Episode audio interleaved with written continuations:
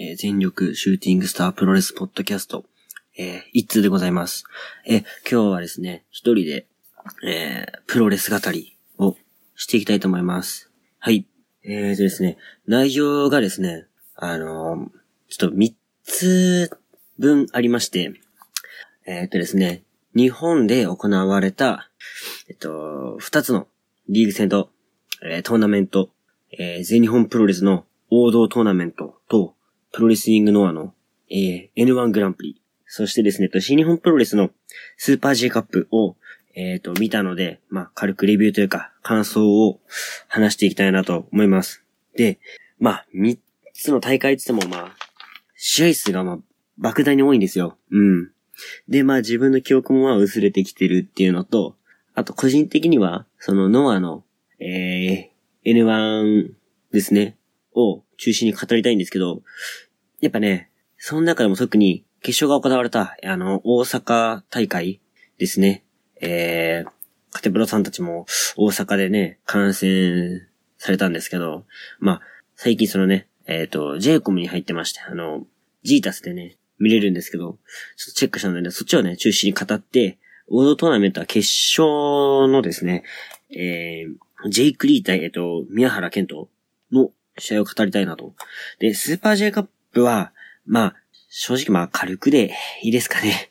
で、あの、ジュニアのね、新日本プロレスのジュニアのことは結構、えー、このラジオね、熱く語ってるので、まあ軽く、ちょっとまあ、お話ししていこうかなというかね、まあ、触り程度、うん。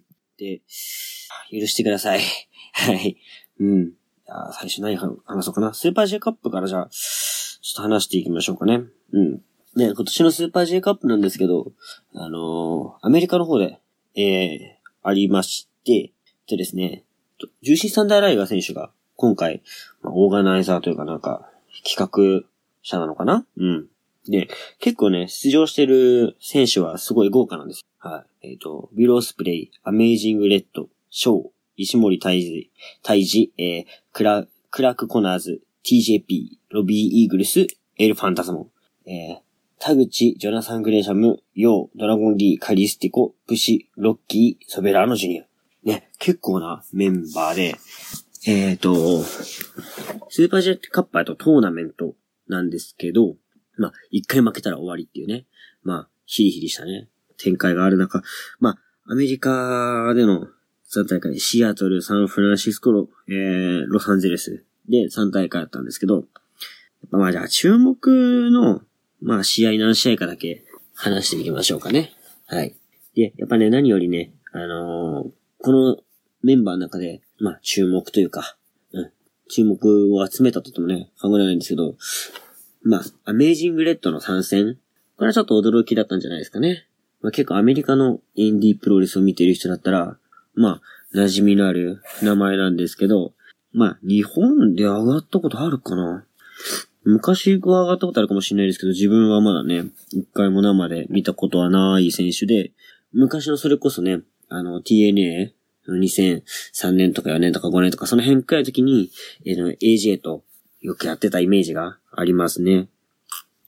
でですね、えー、アメージングレッドの、アメージングレッドの紹介が、驚異の 新顔だったかなみたいな感じで新日本で紹介されたんですけど、そんなことない、まあまあベテラン選手。うん。で、まあ、えー、どんな選手かっていうと、まあ軽く説明するとなんか、身動きが身軽で、まあトリッキーな動きのする選手。うん。で、なんか、めちゃくちゃ派手な飛び技っていうよりかは、まあ、横回転、ひねりを加えた飛び技をしたり、えー、っとですね、あのー、フランケンシュタイナーみたいな、ああいう感じの投げというか、技が得意な、えー、選手ですね。はい。で、1回戦がオスプレイと激突だったんですけど、これ1回戦目でね、なかなかの激闘で、やっぱ、お互い飛び技得意な選手だし、オスプレイも昔からアメージングレッドが、えー、好きだったと。憧れてた選手の一人だというね、インタビューもあったので、ここで激突するかと。うん。ってことはどっちかが一回戦で落ちると。次のね、対戦を見たいなと思うのはやっぱアメージングレッドなわけなんですけど、ここオスプレイが、えー、勝ちました。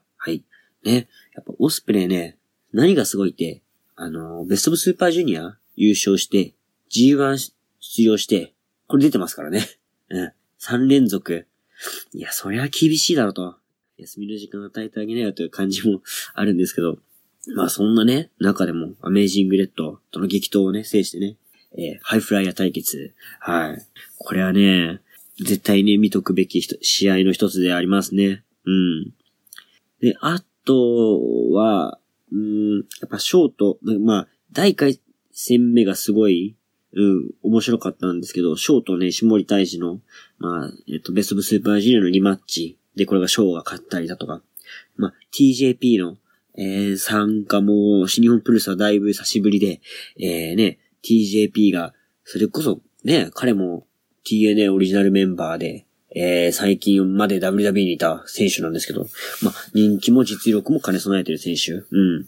で、えー、ここはね、クラ、コナースを倒しまして、えー、とですね、次に、と、ロビーイーグルスとエルファンタスの試合があったんですけど、まあ、これね、絶対普通にやったら面白いんですよ。うん。まあ、もともと同じケイオス、ケイスね、バレットクラブで、えー、やってたね、二人なんで。絶対面白いんですけど、ファンタズモがね、えっ、ー、と、ここでね、新技と言ってもいいでしょうかね。うん。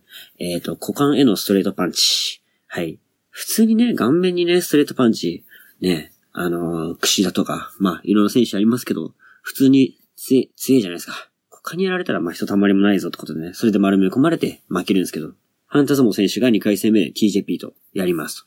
もうこれすげえ面白いだろうなと。ちょっと楽しみだったんですよ。うん。やっぱ試合校舎の TJP と、まあ、ファンタズモね、まあ、こんな言い方しますけど、俺すごい推してる選手なんですよ。うん、正直すごい好きで。うん、入場からね、試合展開まで。結構上手なヒールやるなーっていう選手なんですけど、この試合も、えっ、ー、と、結構あっさりめに、えー、その新技股間ストレートを決めて、勝つと。うんなんか振るわないな。うん。正直微妙な感じでしたね。うん。はい。まあ、反対の山をね、見てみると、まあ、グレシャムが久しぶりの参戦だったり、まあ、ドラゴンリー、私大好きでね、推してる選手なんですけど、出場があったり、えー、カリスティコ、えー、初代ミスティコですね。うん。ミスティコも大好きでね、ね、よく見てたんですけど、新日本上がってあの、ジュニアのベルト取ったのが、えー、この今のカリスティコですね。だから久しぶりの参加。うん。まあ、アメリカのね、WB を経験して新日本っていうのはなんか最近のね、流れでもあるんでね、WB よりも新日本の方が上なんじゃないかなんてね、俺なんか思っちゃうけど、特にジュニアとかはね、こういう新陳代謝が激しいから、WB もね、こう、手放さないといけない状態なのかもしれないですけどね。はい。えーとですね、反対の山での、まあ、注目カードで、えー、ヨーさん対ドラゴンリー。これも面白かったですね。で、これは、えっと、試合結果ドラゴンリーが勝ちましたと。はい。で、やっぱカリスティコは、試合内容がっていうよりかはもう、なんだろうな。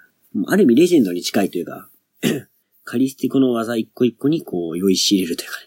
わあ、綺麗だな、美しいなって。これがね、うん、ルチャリブレだな、みたいな感じでね。やっぱスパニッシュフライも、彼のスパニッシュフライはやっぱ綺麗ですね。うん。で、まあカリスティコも勝ち進んでいくわけですよ。で、ドラゴンリーも、勝ち進んでいきまして、ドラゴンリーと、えー、カリスティコ当たります。いや、これね、ルチャ好きな人は結構大きい一試合じゃないかなと。うん。やっぱね、その新旧、えー、今の CMLL を引っ張ってると言っても過言ではない二人。うん。で、今の、えっ、ー、と、ミスティコは、ドラゴンリーの兄弟なんですよね。うん。リーの弟で、今二代目で、その初代がカリスティコ。うん。そういう流れもね、組むと結構この試合はワクワク感、うん。膨りますよね。膨れれますよね。うん。で、反対の山ではね、ファンタズモがね、その、あの、反則三昧なんで、プロレスらしいプロレスをここでね、見せてくれるとちょっとなんかね、こっちもワクワクしちゃってね、結構いい試合だったなと。うん。まあ、ルチャリーブレっぽい、まあ、一つ一つ技を丁寧になんかね、飛び技とかも、関節技とかも綺麗に出しつつ、えー、試合が組み、組まれているようなね、うん、感じでしたね。で、ここでドラゴンリーがちょっと荒々しいね、あの、膝とか打撃を加えつつ、結構エグく入ってましたね。うん。で、最後はデスヌカドラで、えー、ドラゴンリーが勝つと。はい。で、反対の山ではですね、準決勝、エルファンタズモ対ウィロスプレイ。まあ、ここはもうライバルですよね。うん。あのね、強いウィロスプレイ。うん。棚橋とかも G1 で破りましたけど、なかなかファンタズモに勝てないと。うん。まあやっぱね、オスプレイも苦手とする選手。うん、な感じなんですけど、この試合も、まあ、反則混じりで、えー、オスプレイから勝ちます。で、今度の、えー、10月の体育の日にありますね。両国大会で、このタイトルマッチが組まれると。いや、日本でこの二人のね、シングルが見れるのも嬉しいですね。えーと、前回はスーパージュニアの、どこだったっけね、後楽園かどっかでやったんじゃなかったっけ、この二人ね。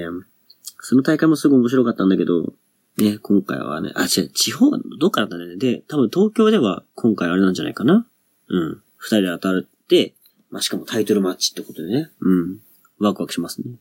で、まあ、ここでファンタズモが勝ちまして、決勝ファンタズモ対ドラゴンリー。まあね、えっと、ヒールの好きなファンタズモと、ベビーフェイスの好きなドラゴンリーですから、まあ、俺得なね、試合なんですけど、まあ、これもね、俺は期待してたからね、かもしれないですけど、ちょっとなんかいまいちなね、反則もありつつのね、なんか不透明な感じでね、終わっちゃいましたね。でも、まあ、ね、これまでファンタズモ結構、まあ、しょっぱいっていうかね、あんまり面白くない試合続けてきた中では、ちょっと面白かったですね。うん。まあでもやっぱ最近のジニはレベル高くて、すごいね、ハイレベルですごい面白い試合が続いてたんで、これからいの試合だとね、ちょっと物足んなさを感じてしまうなっていう決勝でしたね。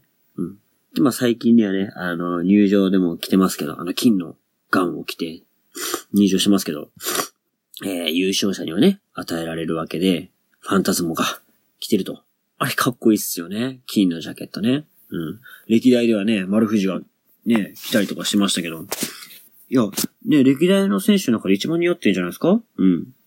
で、ちゃんとなんか入場でもね、最近ずっと来てますし、まあそのスーパー J カップ覇者対、えー、ジュニアのチャンピオンがね、あのー、戦うと。しかもリマッチで。うん。この続きがね、日本の両国で見れるのは、ね、嬉しいことじゃないですかね。うん。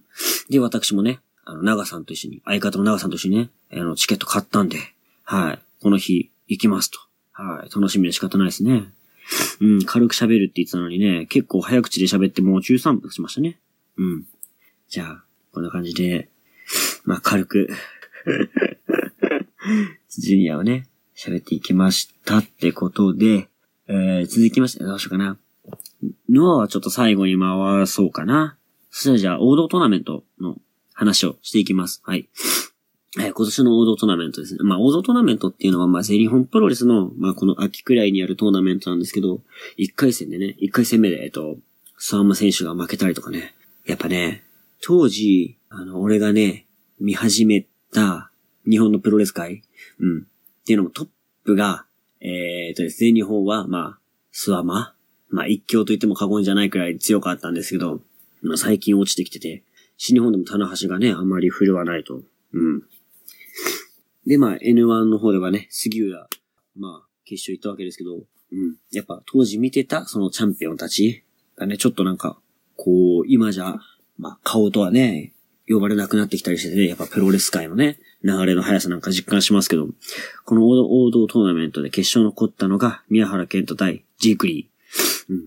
まあ、ジェイクリー選手ね、まあ、最近の全日本チェックあんまりしてなかったんで、あんまり知らなかったんですけど、結構若い選手でキックとか、あのー、まあ、ハードなね、打撃を持ってる選手っていうイメージですかね。うん。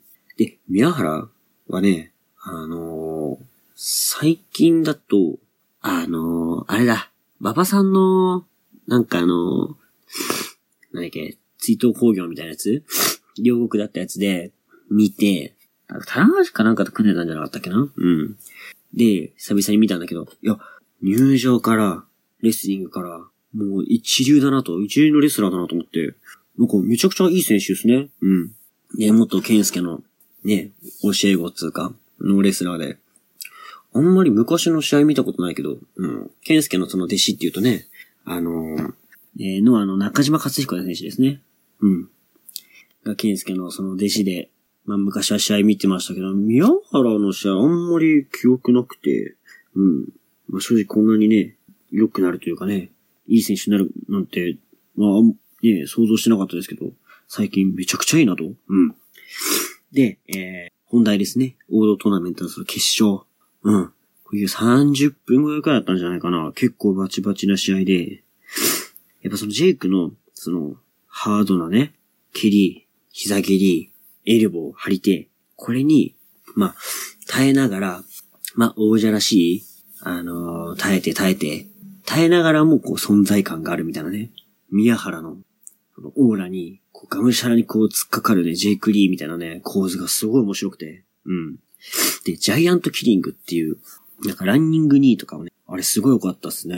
うん。で、宮原宮原で、あの、ジェイク・リーの、そのまあ、有形というか、格闘技っぽい、キックボクシングみたいな蹴りじゃなく、プロレスらしいフロントハイキック。うん。フロントハイキックで対抗したりとか、あと、ブラックアウトってあの、なんですかね、二段蹴りの膝 ?V トリガーというか、cổ 王というか、まあ想像しやすいと思うんですけど、そういう感じの膝をね、カウンターで入れたり、でね、宮原のすごいとこって、あの膝蹴り、外さないんですよ。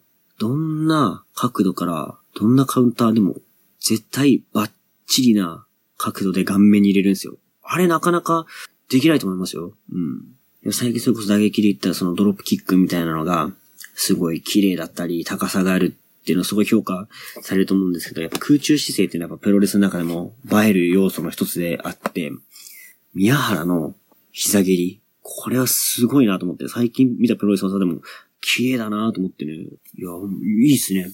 もう、ね、全日本プロレス見てる人からしたら、今更かよみたいな感じだと思うんですけど、最近チェックしてなかったのはちょっと悔しいくらいね、宮原はやっぱいい選手だなと。うん。で、やっぱね、見てても、やっぱジェイクの方が、どっちかっつうとそのガムシャラでチャレンジャー感むき出しな感じだったんで、より宮原のチャンピオンとしての、その風格とか入れ立ちみたいのが、なんか色濃く見えたなと、うん、いう感じですかね。で、その蹴りに耐えながら、その膝でカウンターとか入れて結構ハイレベルな蹴り合いっすね。蹴り合いを織り交ぜつつ、えっ、と、ジェイク・リーはね、高角度のバックドロップが得意技なのかな？うん。何回かバックドロップに、は、あの、体勢入ると、こうバタバタさせて、あの、防いだりとかするんですけど、あのハラハラ感いいね。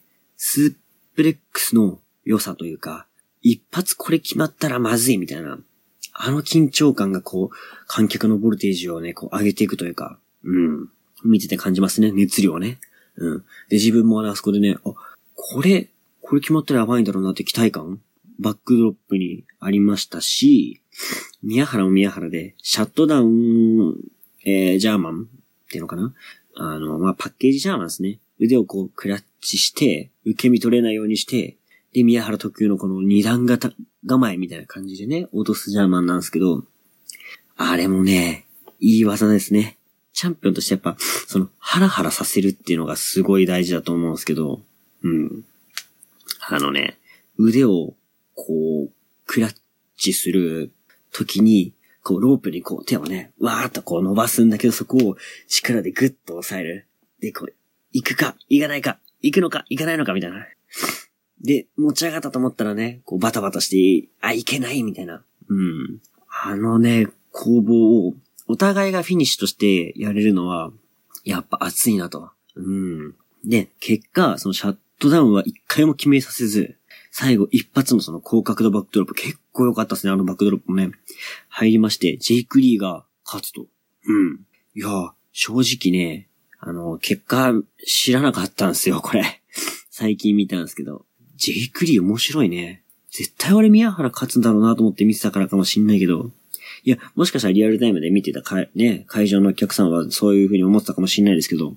いや、ジェイク・リーめちゃくちゃいいなと思って、最近の全日本プロレスの、えっ、と、いつだったかな、9月の頭にあった後楽園のね、映像を見たんすよ。三冠王座戦。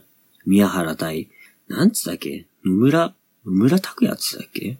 直也野村直也つったっけ？うん。の試合を軽く見たんですけど、あの選手なんか J クリーンのタッグパートナーなんすかね？うん。ごめんなさいね。ほんと最近全日本全然チェックしなくてね。うん、わかんないですけど。いやー、あの選手もすごい良かったっすね。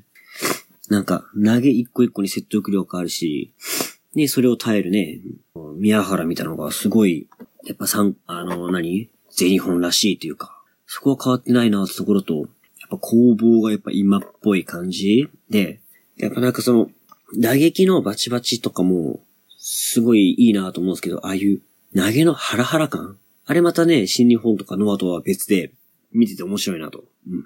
思いましたね。しかも、大きい選手もいるから、よりそのスープレックスが流行るんじゃないかな、全日本プロレスはね。うん。いや、ちょっとね、いいなと思いましたね、全日本プロレスね。面白かったっすね。はい。